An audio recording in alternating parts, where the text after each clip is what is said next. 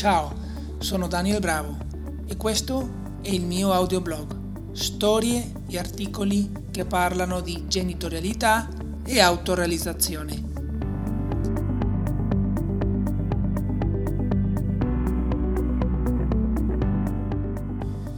Capitolo 1 Appunti da una mamma drago.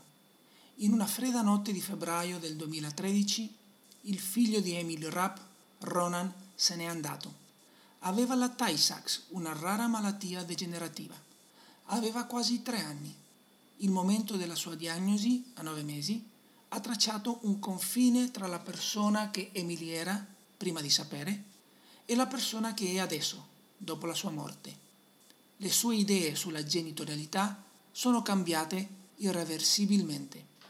Emily disse in un'intervista al Washington Post la mia connessione con altre famiglie colpite è stata profonda. Ho imparato a prendermi cura di mio figlio in ogni fase del suo graduale deterioramento. Quando dicevo non posso farcela, loro mi dicevano sì che puoi. Ho dovuto respingere tutte le nozioni di ciò che il futuro potrebbe riservare a Ronan. Ho accettato, anche se con riluttanza, che il mio compito non era quello di preparare mio figlio per il suo futuro ma di far contare ogni giorno e ogni momento fino al giorno della sua morte. E dopo prosegue. Imparare a vivere con la morte, quel deserto finale da cui nessuno dei genitori dei bambini con Taisax ritorna, era anche imparare a vivere. Ronan mi ha insegnato che i bambini non esistono per onorare i loro genitori. I loro genitori esistono per onorarli. Qualche anno prima Prima che Ronan partisse nel suo viaggio infinito, Emily ha scritto un capolavoro di articolo per il New York Times.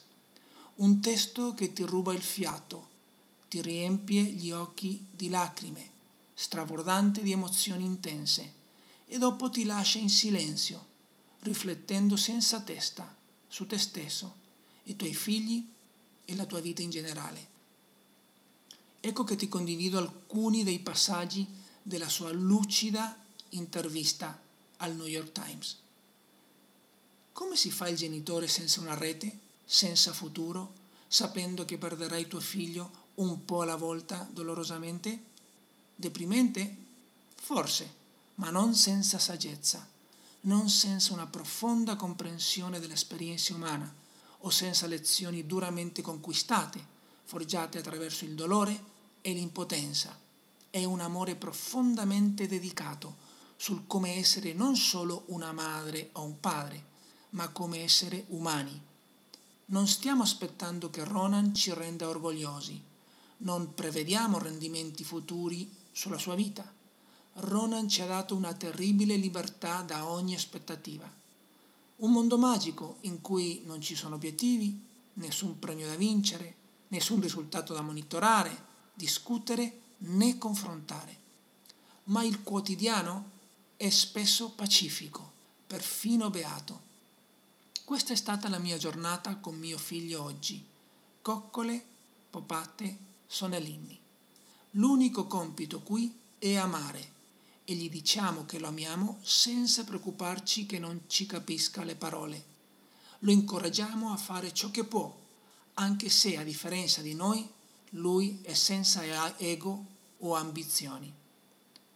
Nessuno chiede consigli ad un genitore drago, siamo troppo spaventosi, dice con consapevolezza.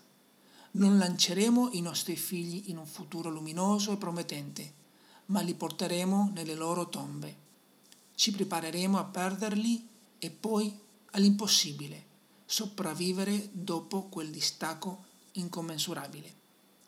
Ciò richiede essere feroci, un nuovo modo di pensare, un nuovo animale. Siamo genitori draghi, feroci, leali e amorevoli come l'inferno.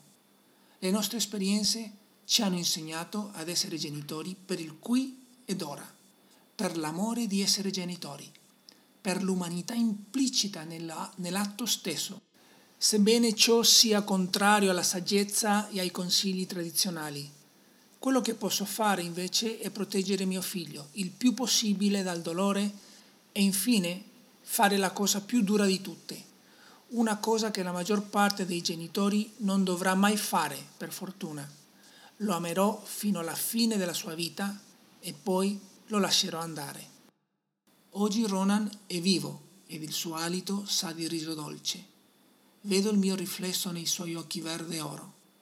Sono io un riflesso di lui e non viceversa. E credo che sia così come deve essere. La genitorialità, ho capito, vuol dire amare mio figlio oggi, adesso, in effetti, per qualsiasi genitore, ovunque. Questo è tutto quello che c'è. Ecco la storia di Emily Rapp, la nostra mamma drago. Ci vediamo alla prossima puntata. Ricordati di iscriverti alla newsletter per ricevere tutti gli aggiornamenti.